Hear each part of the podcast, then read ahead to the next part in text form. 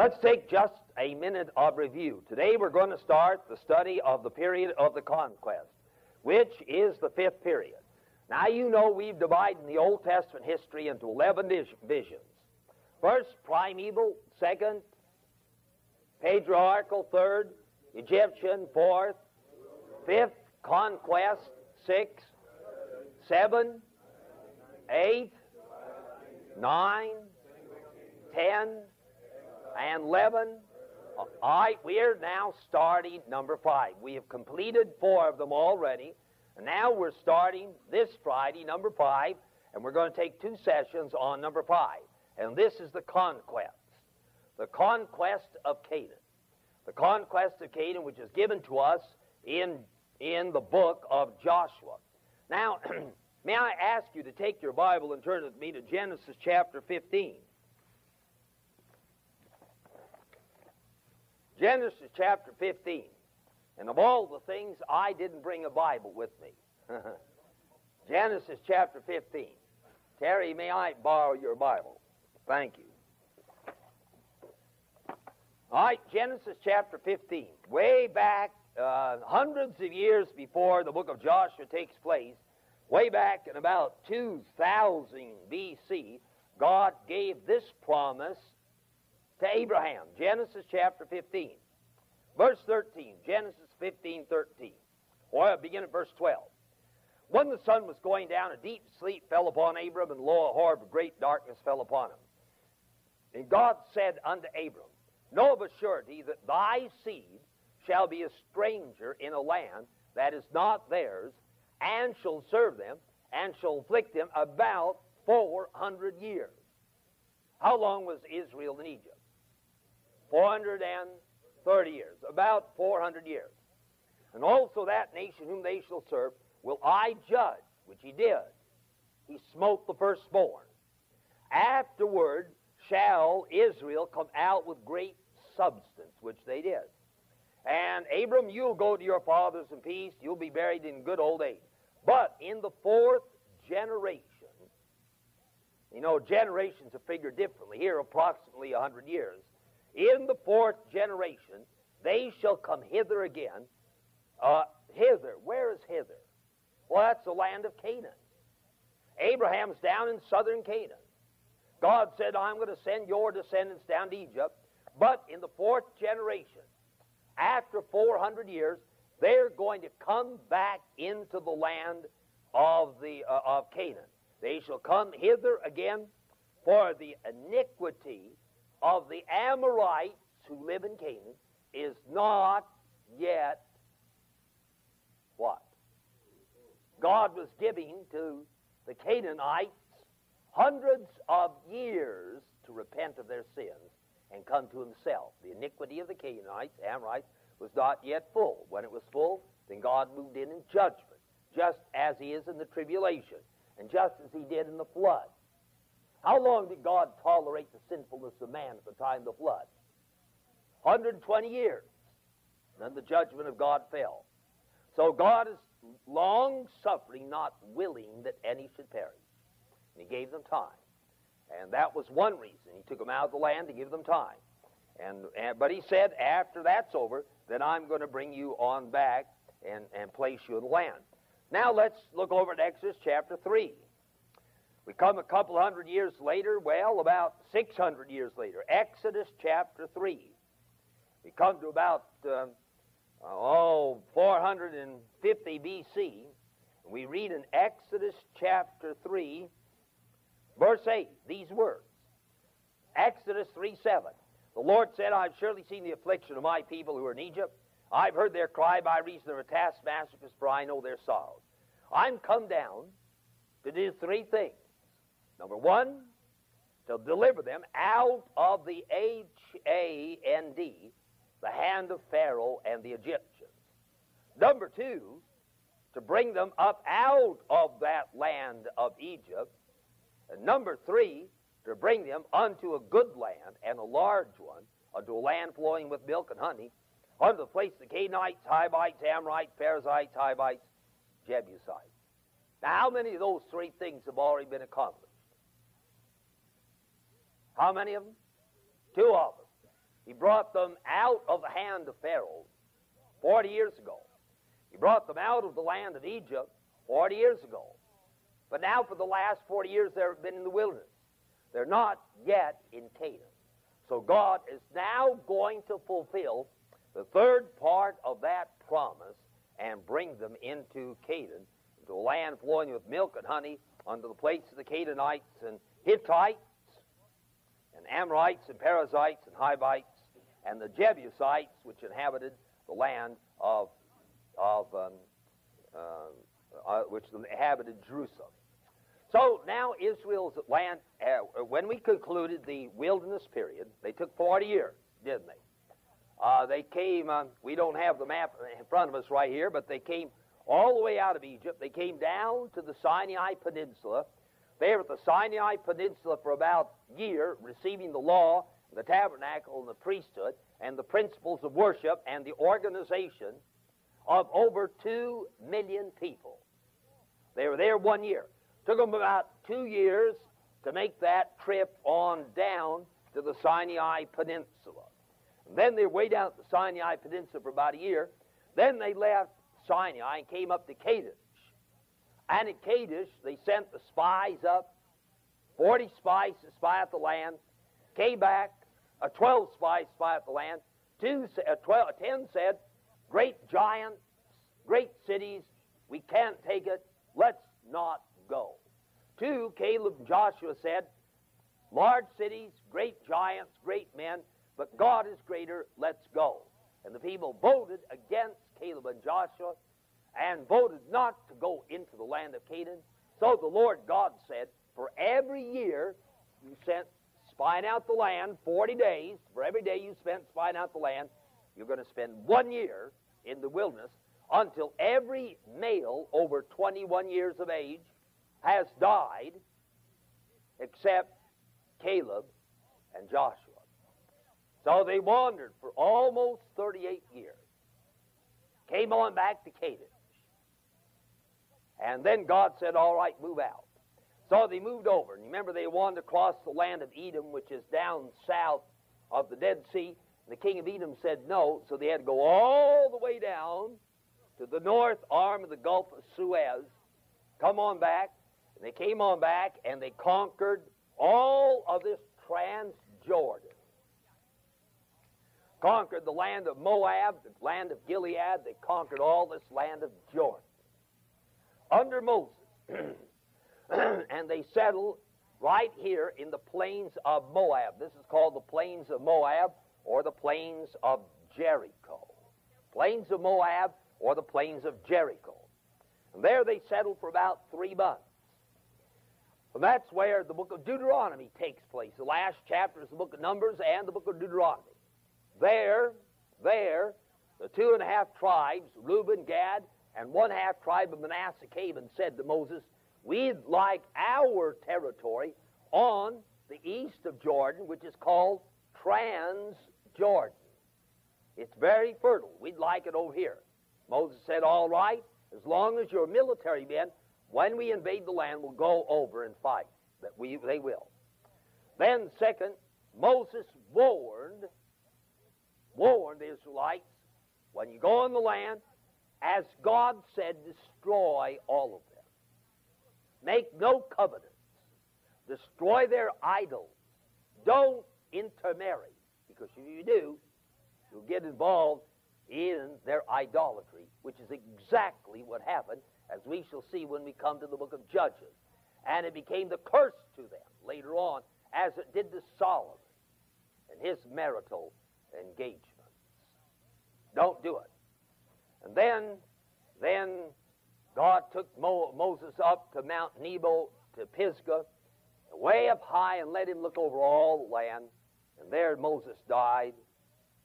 Just before he died, of course, God, through Moses, appointed a successor, Joshua. Joshua. Moses went up there, saw all the land. There he died.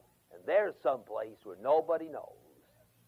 God buried Moses on Mount Pisgah. Now, now, the wilderness period's over. Now they're on the plains of Moab. They can look across the Jordan River. It's about 1,300 feet below sea level right at this point.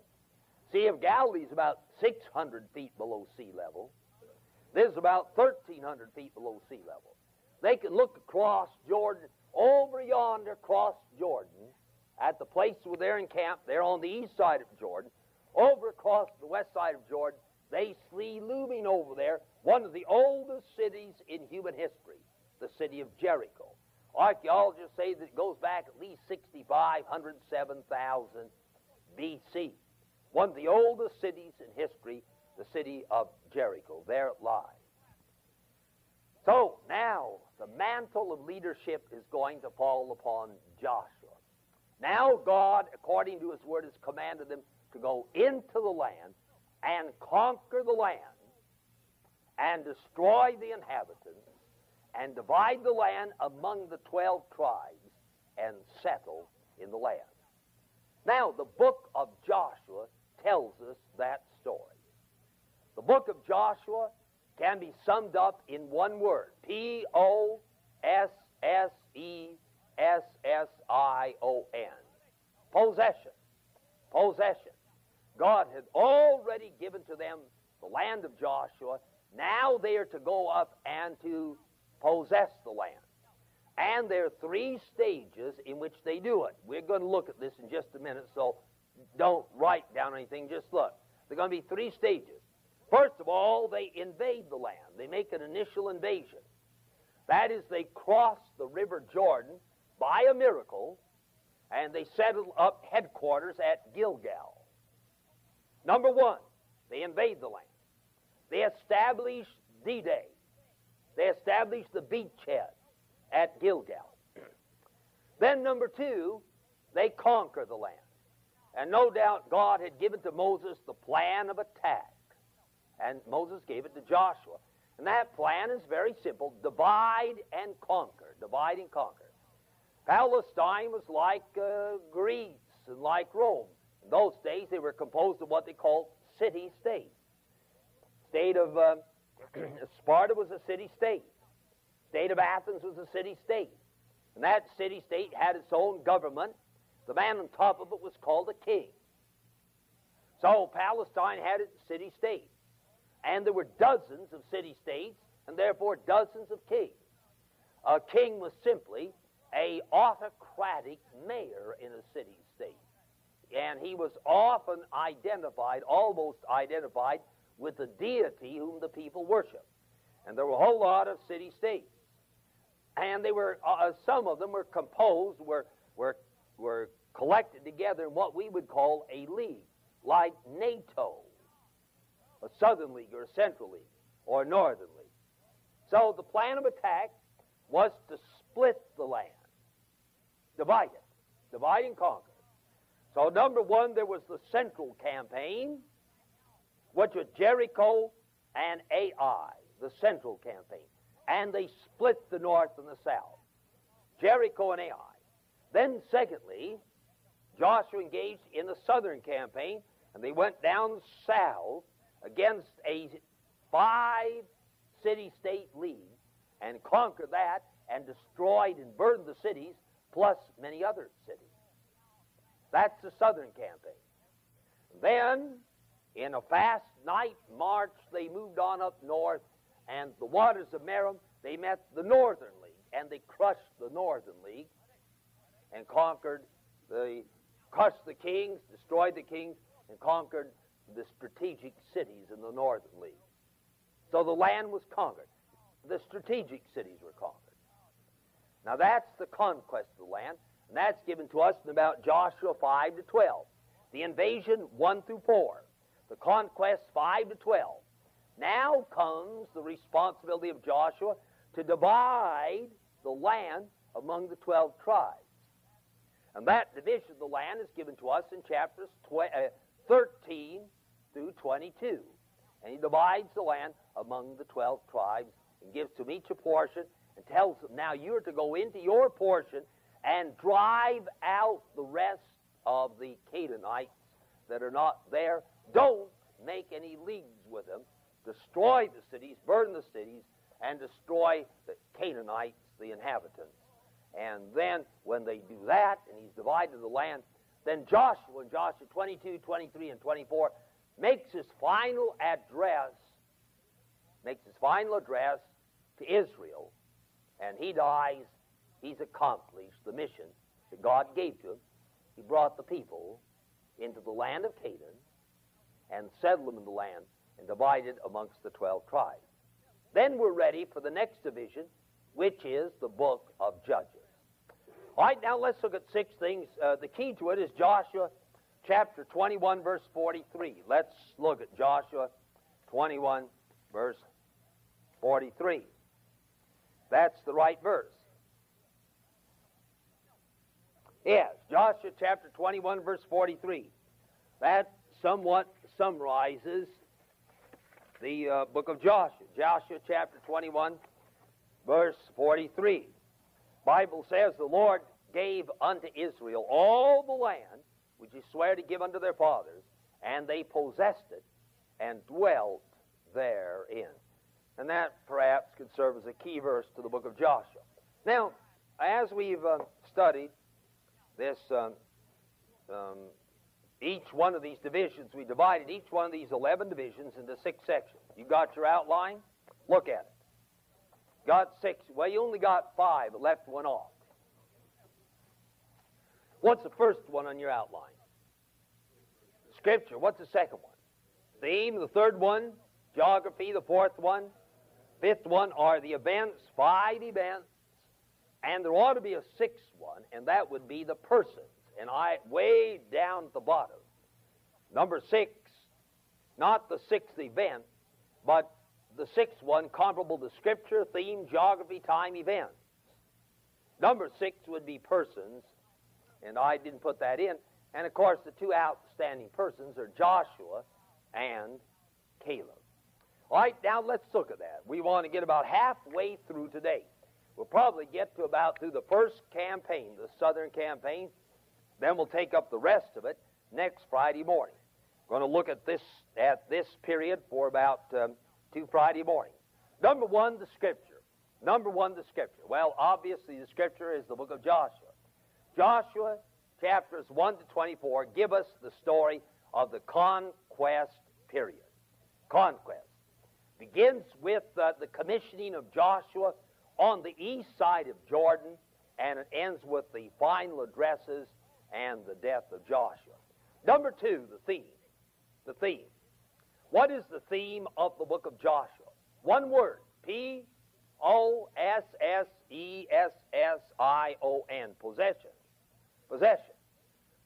And that's divided into the invasion and the conquest and the division of the land. Invasion, 1 through 4. Conquest, 5 through 12. Division, 13 to 24. See, those are the three major movements. Now, I'm going to make the outline a little larger than that, but that's essentially what they do. They do three things. Look here. Three things. In possessing the land, first, they get into it. They do what Eisenhower did. They establish a beachhead. And they establish the beachhead at Gilgal. That's the invasion. They establish the beachhead from which they're going to operate. That's their headquarters, from which they're going to carry out all their campaigns. Chapters 1, 2, 3, and 4. Secondly, the three campaigns central, southern, and northern campaign 5 to 12. And then, third, the division of the land among the 12 tribes. That's simple, isn't it? What are those three? Let me say it once again. First, they go in, invasion. Secondly, they conquer it, conquest. Three campaigns. Third, they divide it up invasion, conquest, division. Let's say it together invasion, conquest. Once again, invasion. Now that's the book of Joshua. Very simple. I'm going to add a, an introduction to that and a conclusion, but that's essentially the book of Joshua. And the key idea is the idea of possession. Now let's take our Bible and turn to Joshua chapter 1 and see that. Possession. Isaiah, uh, uh, uh, Joshua chapter 1. Possession. Possession. Joshua chapter 1, verse 2. Verse 1.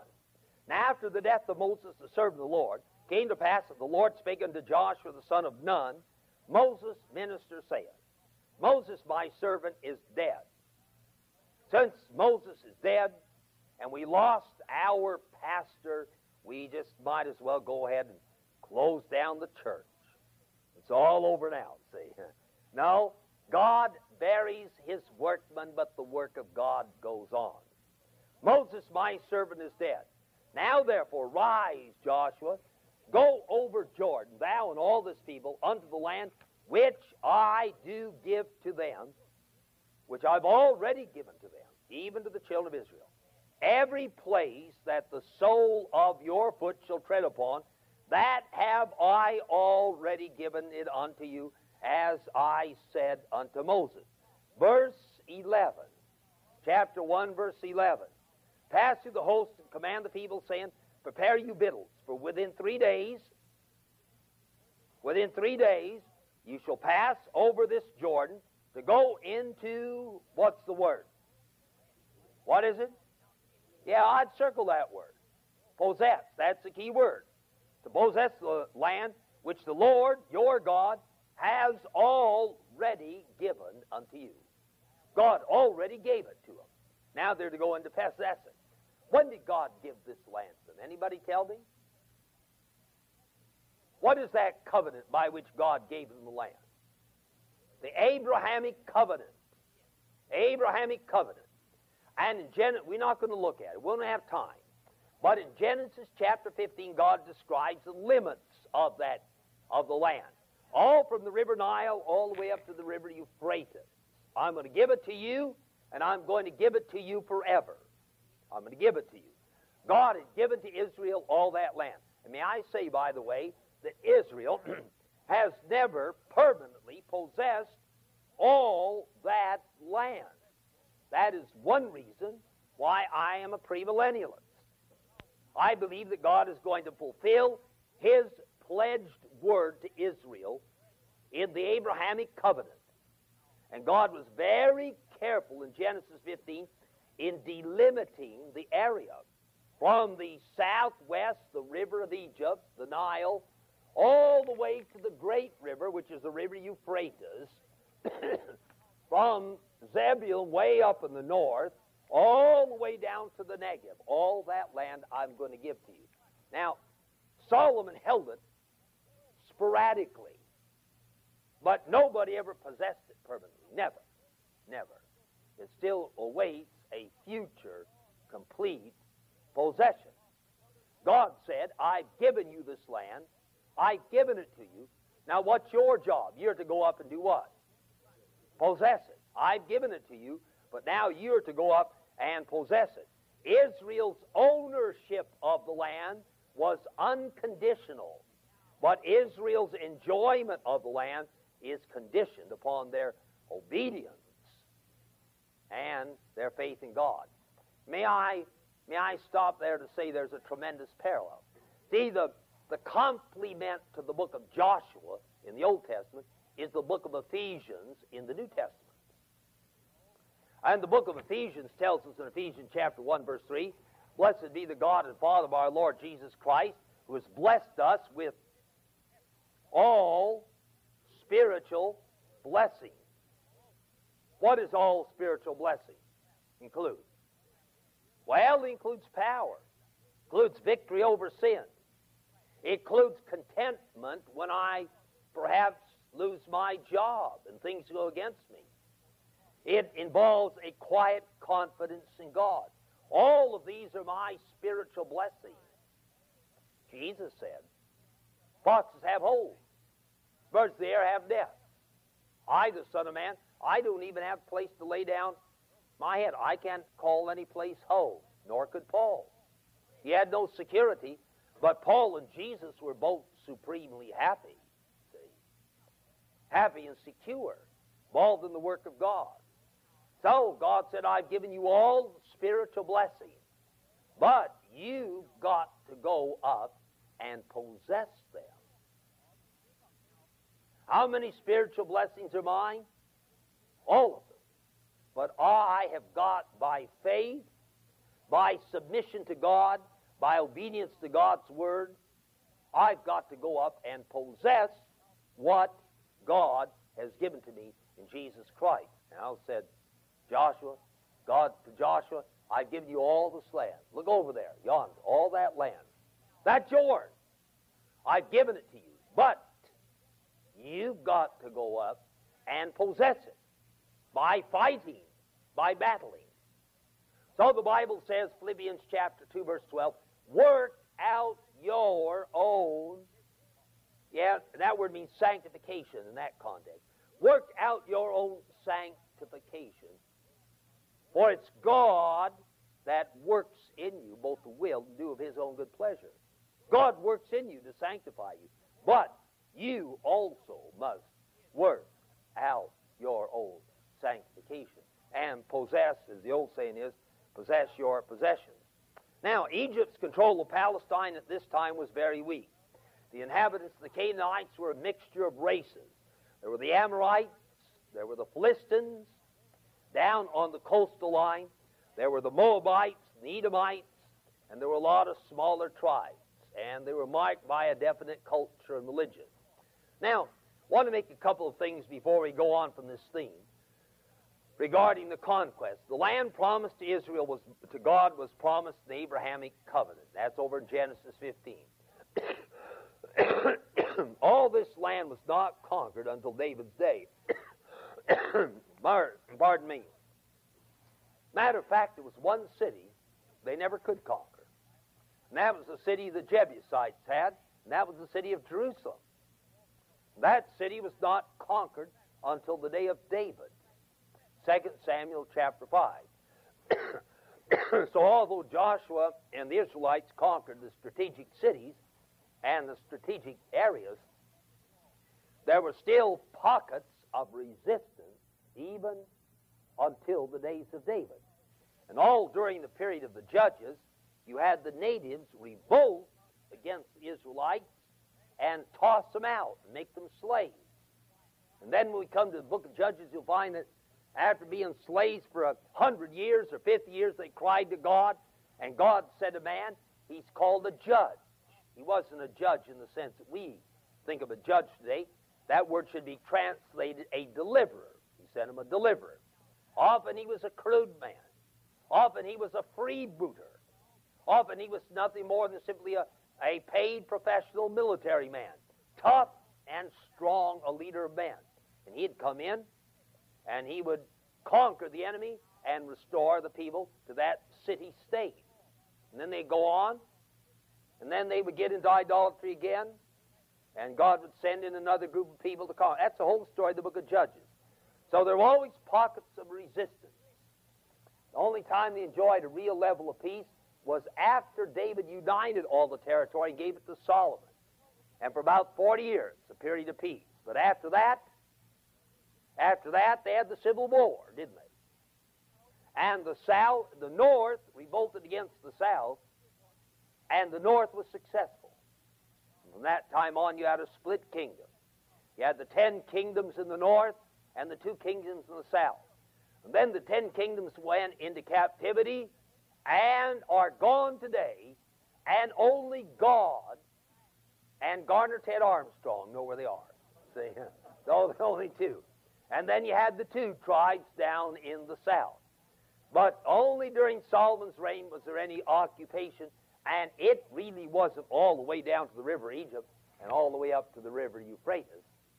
That's still yet to take place in the future, in the millennial reign of Jesus Christ, when, as I believe, God is going to fulfill the covenant God made to Abraham, to Isaac, and Jacob and which he very carefully gave the limits of the land in Genesis chapter 15.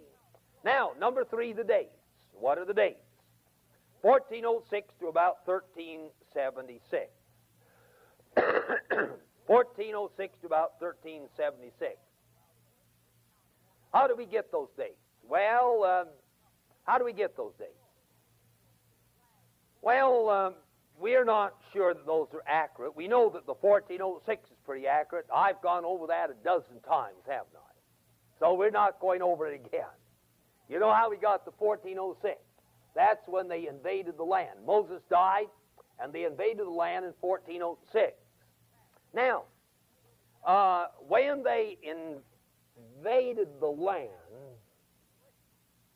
when they invaded the land, Moses and Caleb were about 80 years old. We know that Caleb was about 80 years old.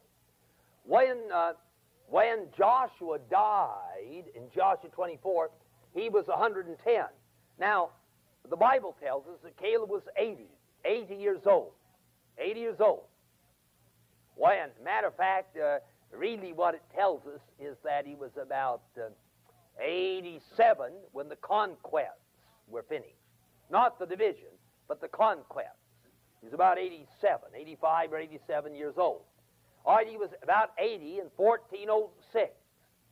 Uh, Caleb, Joshua died when he was 110. And we assume that Joshua and Caleb were about the same age, see, give or take a year. So if in 1406 they were 80, then you add another 30 years, or you take a number, another 30 years off, and you get 1376 as the time of the end of the book of Joshua. Now, that may be wrong. It's not far wrong, but it may be off, say, five or ten years, because it's based on the assumption that Caleb and Joshua were about the same age. And I'm assuming that they were about the same age. Uh, because Caleb was 40 and Joshua seemed to be about the same age. And if they're the same age, Joshua died when he was 110, then the book of Joshua finished about 1376 BC. All right, let's go to number four, and that's the geography, the geography of the land. Is that number four in your outline? Geography? All right, we'll. What is it? All right, well, I've got these. Uh, I've got these um, uh, uh, reversed, haven't I? I did that to see if you were awake. All right, number three, the geography. The geography. Well, we'll see this as time goes on. Uh, what you have in the geography of the land of Canaan is uh, when you go from east to west or west to east, what you have in, in this land of Canaan, including both the western side of Jordan and Transjordan, eastern Jordan, which in the New Testament is called Perea. The Greek word P E R A N means beyond, Peron. And the land beyond Jordan is called Perea. It's called today Transjordan. So you've got really, uh, when you cut across, you got three divisions.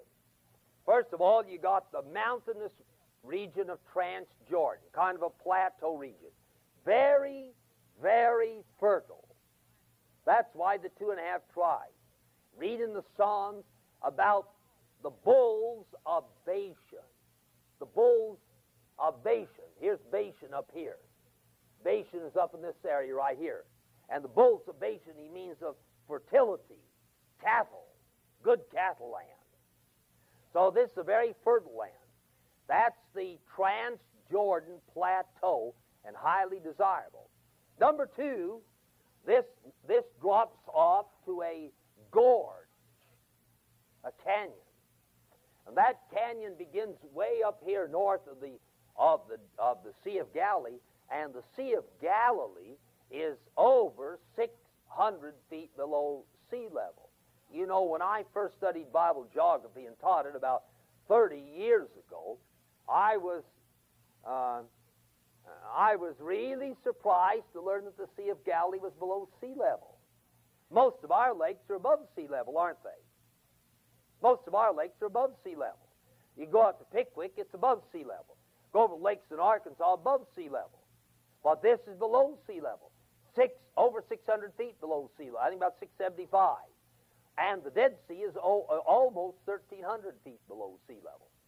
And there's a gorge, a canyon, that runs all the way down here, runs on down, as I pointed out last time, down through Edom, runs down through that. The Gulf of Suez, you know, has those two arms, the Red Sea, and runs down the, uh, uh, the uh, Gulf of Aqaba, runs down there, and runs down into Africa, way down to Lake Victoria. There's a fault, probably an ancient earthquake fault, perhaps, running all the way from Central Africa all the way up through north of the Dead Sea. So this is called the Jordan River Valley. So you got number one, Transjordan. You got number two, the Jordan Valley, below sea level. Then you go up again, and you got what's called the mountain region. Or in the New Testament, this is called the hill region, the hill country. It says of Elizabeth that she went into the hill country. She left Jerusalem, Bethlehem, went into the hill country. And this is all the hill country, all up here. Jerusalem is 2,500 feet above sea level. The Dead Sea is 1,300 feet below sea level. That means that going from Jerusalem down to the Dead Sea, which I think is only about 25 miles, you drop almost 4,000 feet. And that lies behind the story of the Good Samaritan. And this is somewhat called the hill country, all along here, the hill country. It's high. Then you drop off to the plain, the coastal plain. You have the plain, the Phoenician plain up here, from whom we get our alphabet. Then you got the plain of Sharon, and then you got the Philistia plain. These plains, coastal plains, and they tend to broaden out. They're very narrow here, and then they broaden out as they come down here. And you remember that the Israelites always had trouble with these Philistine cities. Where did Samson come from? One of those Philistine cities. Then really have a, fourth, a fifth one, and that's what's called the South Country, or it's called today and called in the Bible the N-E-G-E-V, which means the South Country. That's way down south, the South Country. So that's essentially, that's a lower plateau. That's essentially the geography of the land of Palestine. You got your plateau country, Transjordan, coming east, west, you got the Jordan Valley, drops way off. Then you go up again, and you got your hill country, very hilly, all up here. And then you drop off again down to the coastal plain. Then you have this lower plateau country called the Negev. Then, of course, in all of this, you've got these city states. City states. How big were they? Well, uh, Jericho was a great city state. How big was the city of Jericho?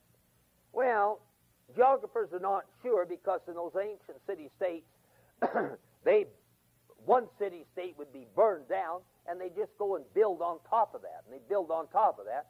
And my memory serves me correct, and it's been a long time since I studied archaeology. They've got about 25 to 30 city states built on top of the original city of Jericho. A lot of these, and, and, and archaeologists, that's what they do, see? They go down and they cut down through these. It's a very tedious practice, is archaeology, and they cut down through a slice of this thing, and they find a certain kind of pottery. Certain kind of pottery. and they know from Greece and from Crete that this pottery was present 1400 BC, and they find this pottery in this level of the city. So they know that this level of the city dates about 1400 BC. then they go down and they find other shards. Normally it's pottery by which they date cities. And they find out here's another city, and the pottery there, and the designs in the pottery are the kind over in other civilizations that date about 16 or 1700 BC. And that's the way they date cities. And Jericho was a high city because it was built on several previous cities that had been burned and destroyed. How big was it? Well, uh, estimates range anywhere from 16 to 30 acres. Now, our property here at Mid South Bible College is about six acres. All the way over the railroad tracks, Hollywood, over to the Georgia woods, out the street. Six acres. So you take that and travel it. It was the city of Jericho. And they had two great walls around the city of Jericho. That's walls. The walls were the were the uh, protection of a city. They didn't have any airplanes they zoom over and drop bombs. They could take those rocks, as they do in the King of Id, and throw them in there. But Jericho was well walled. It had two walls, matter of fact an outer wall and an inner wall. And they had it sloped so it was hard to scale the wall. It was virtually impregnable. Many of those cities were virtually impregnable. The only way you could take care of them was to starve them out. And you remember in 588 BC, the king of Babylon went over against Jerusalem, laid siege to it, pardon me, for 18 months before he could starve them out. Now, people lived in the city. Then they built their farms outside the city. When the enemy came and they stood up on top of the walls and they saw the enemy coming, say 20 or 30 miles, they could see the enemy coming, they would shout the warning. Ezekiel speaks of that. If you don't warn them, his blood's on your hands. Shout the warning. And the out man out there hoeing, plowing, he'd drop everything, get into the city. They'd lock those gates, get up on the walls, get those catapults ready to go, and they'd protect the city. And they'd surround the city maybe for three months, and the people would be stocked in there with water and food for a length of time, and the army would just give up and leave. And Jericho was a very, very well protected city. And there were a lot of city states like that, but Jericho, because it was so strategic, was one of the best of. Now let's get to the events, the events of the city. Let me say one other thing about, about background, and that is the, the religion, the religion of the Canaanites. The religion of the Canaanites is probably the most debased religion that history has witnessed. Matter of fact, uh, 50, 40, 50 years ago, uh, when they in, translated the Canaanite texts or descriptions of it, they would put it in Latin footnotes. It was so debased. So obscene, so sexual were these uh, were the rites of the Canaanites that they would put them in Latin so that students going to the library and read them, most of them didn't know Latin, couldn't read them. Now today, of course, that's all that's all gone by the board. Uh, the Canaanite god was El, El, and he has he had a consort Astra, or Ashtoreth, Astarte, Athena. Her name changes in the Greco-Roman world, virtually the same. They had a whole lot of gods and goddesses. Their main god one of the uh, offspring of uh, El and, and Ashtaroth, and, and I don't want to get into length on this, but the main god was B A A L, Baal. Whom do we run across in the Old Testament? What God? Baal. Baal. Also known as Hadad. Hadad. Not two words. Not, hey, Dad. See, just one word. Hadad and uh, also known as Baal. And uh, he was the god of vegetation and the god of fertility. you know, a lot of these ancient religions worshipped um, worshipped. Uh, uh, they depended upon the seasons, upon the rain and the showers and the sunshine. So they worshiped the gods of the rains and the seasons that made the crops fertile wasn't far from worshiping the gods who made the crops fertile to worshiping fertility itself. And from there it was a short step to worshiping the sex organs that represented fertility. and the Canaanites uh, were phallic worshippers, and the archaeologists have uncovered hundreds and thousands of symbols, phallic symbols, symbols of sex organs, which the Canaanites worship. Very, very degraded. Along with that, they had what is called sacred prostitution. And the temples had uh, young girls, 15, 16, 17 years old, that were committed to sacred prostitution. And I used to read in the Old Testament that the Baal worshippers would go up and worship in the temple and then go out in the grove, G R O V E S. And I read that for years. I didn't understand what that meant. What that meant was simply that Grove was an area, a place where they worship the Canaanite deity. And they'd go up there, they'd get drunk, and then they'd get one of the virgins, perhaps a virgin, committed to sacred prostitution.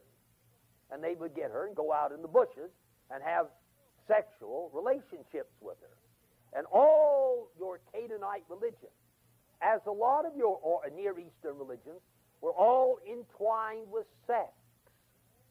They were drenched in sex. Sexual religion.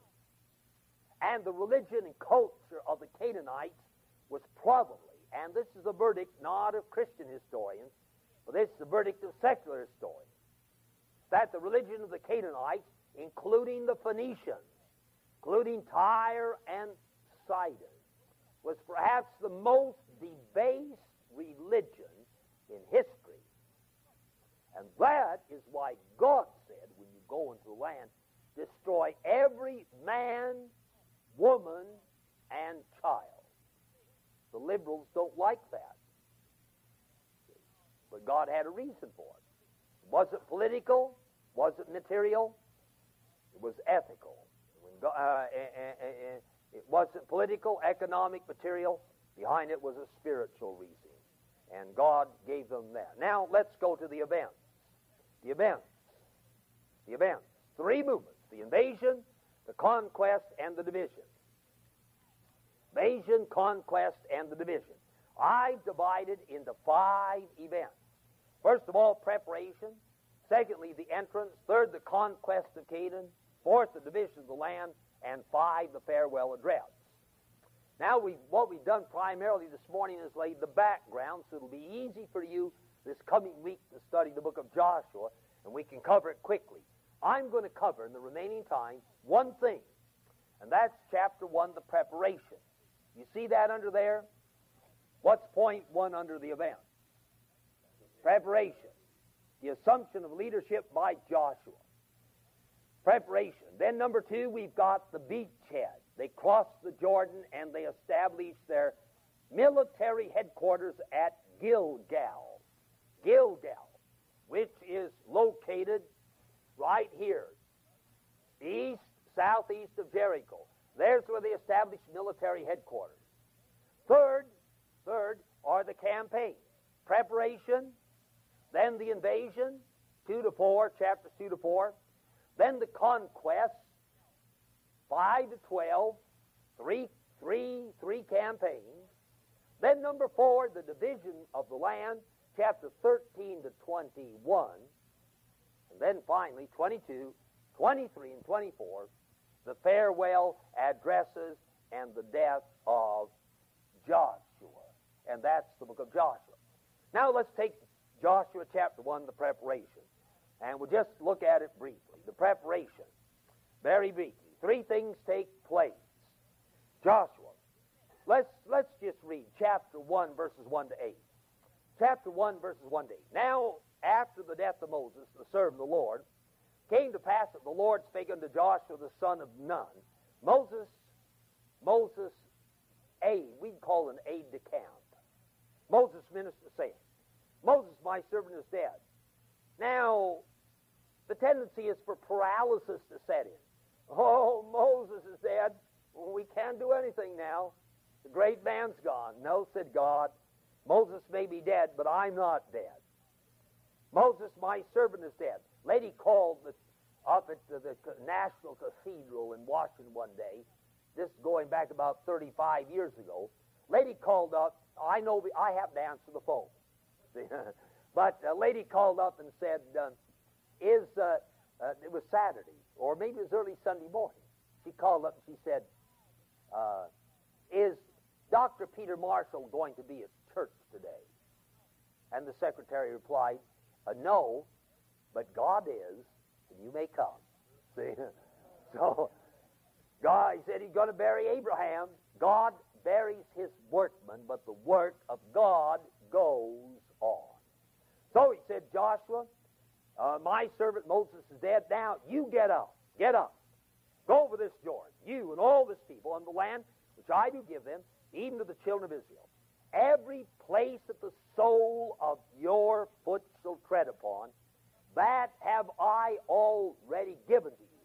All you got to do is go in and, what was that word? Possess it. Put the sole of your foot down there. Possess it. Possess it. Every place your soul puts down, I've already given to you. But you've got to get up. You've got to get up off your backside and work and get busy and do something. Just as God says, I have my elect out there. Other sheep have I which are not of this fold. Them also must I bring, and they will be one flock. God has his elect out there. But I have got to get up and go out and seek them. God not only ordains the end, he also ordains the means. And the means is that I get up and go out and witness for Christ and introduce men to Christ and win them to Jesus Christ. See? That God has done it, ordained it. That's a mystery. How is God going to get sure He's going to get it done? And yet it depends on me. How do I solve that mystery? I don't solve it. And I don't do something else. I don't take any solution that anybody gives me. Because I know that nobody can solve it. But I do know this that the rule of my life is not the decrees of God, election, predestination. The rule of my life is the commands of God. What has God commanded me to do? To believe in Christ. What does He command me to do? To pray. What has God commanded me to do? Identify with a local church, Bible believing church.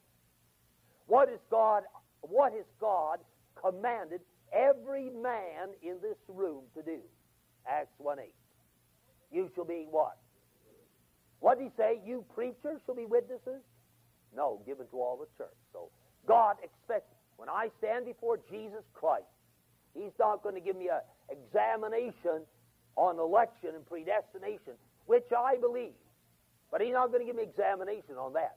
He's going to examine me about my life, my commitment, and my support of mission, and my involvement in witnessing for Christ. Joshua, there's the land. I've given it to all to you, to Israel. But get up. Get up. Get up. Go on over and possess it. Every place. Verse 4 From the wilderness, this Lebanon, even to the great river, the river Euphrates, all the land, the Hittites going down the sea, that's the Mediterranean Sea, I've given it. Not any man shall be able to stand before thee. As I was with Moses, so I will be with thee. I'll not fail thee nor forsake thee. Be strong and of good courage. For unto this people shalt thou divide for inheritance the land which I swear unto their fathers to them. Only be thou strong and very courageous, that thou mayest observe to do according to all the law which Moses my servant commanded thee. Don't turn from it to the right hand or to the left. Don't compromise. That thou mayest prosper and have good what? The only place the word success is used in the Bible. And it's spiritual success. Have good success. Have not I commanded thee be strong, good courage, be not afraid, neither be thou dismayed, for the Lord thy God is with thee whithersoever thou goest. That was the call and commission of Joshua. Now look here. What does Joshua do? Does two things the rest of the chapter we won't look at. First of all, he calls all the people together and says, God has given to us orders. Three days. Be ready. Be ready. Three days. Three days. We're going to cross the Jordan. And the people looked over there. The Jordan was at flood stage now, see? Flood stage. Passover season. Flood stage.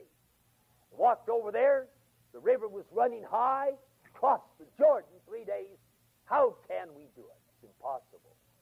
Joshua said, Three days. We're going to cross the Jordan.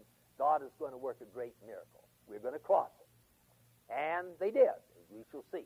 Second thing, he said, Now, Reuben, Gad, one half tribe of Manasseh, you remember Moses gave you the land over on the east side. But remember, you promised that when we went over and fought, your military men would go with us. And I'm expecting you to fulfill your promise.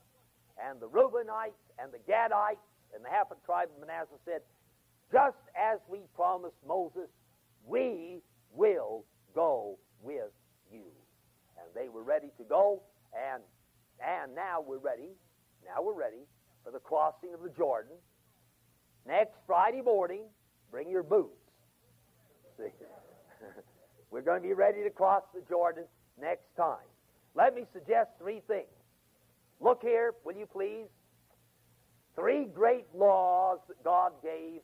Three great laws. Let me, I'd like to have your attention for about three minutes. Three great laws that God gave to Moses. I spoken, I, I haven't spoken recently. Years ago, I used to speak to students about this. Three great laws. Three great laws. Good for Joshua, good for us. I call them the law of possession, the law of appropriation, and the law of supply. The law of possession, the law of appropriation, and the law of supply. Now, you know what I mean by those, don't you? I've already gone over them. The law of possession, what does that mean? Everything I need, 2 Peter chapter 2, verses 4, 3 and 4, all that I need for salvation and holiness of life, God has given it to me. What is your need? What's your need today? What's your need? Whatever it is. And I don't know it, and I can't solve your problem. But whatever your need is, God has provision to meet it. The law of provision. Whatever your need is, God is able to make, 2 Corinthians 9 8, a verse that I love. God is able to make all grace abound unto you, that you having all grace in all things may abound unto every good work. The law of possession. God has given it to me. What's the second law? I've got to go and take it.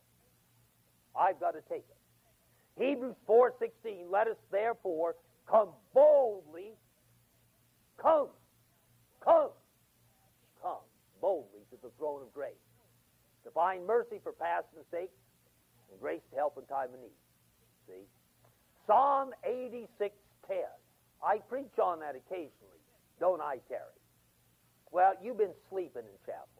See, so. Psalm 86:10. Great verse. Open thy mouth wide, and I will fill it. See? You open your mouth wide, God said, I'll fill it. Some men come with little sacks, and that's all they get. They get a little blessing from God. And they're little Christians.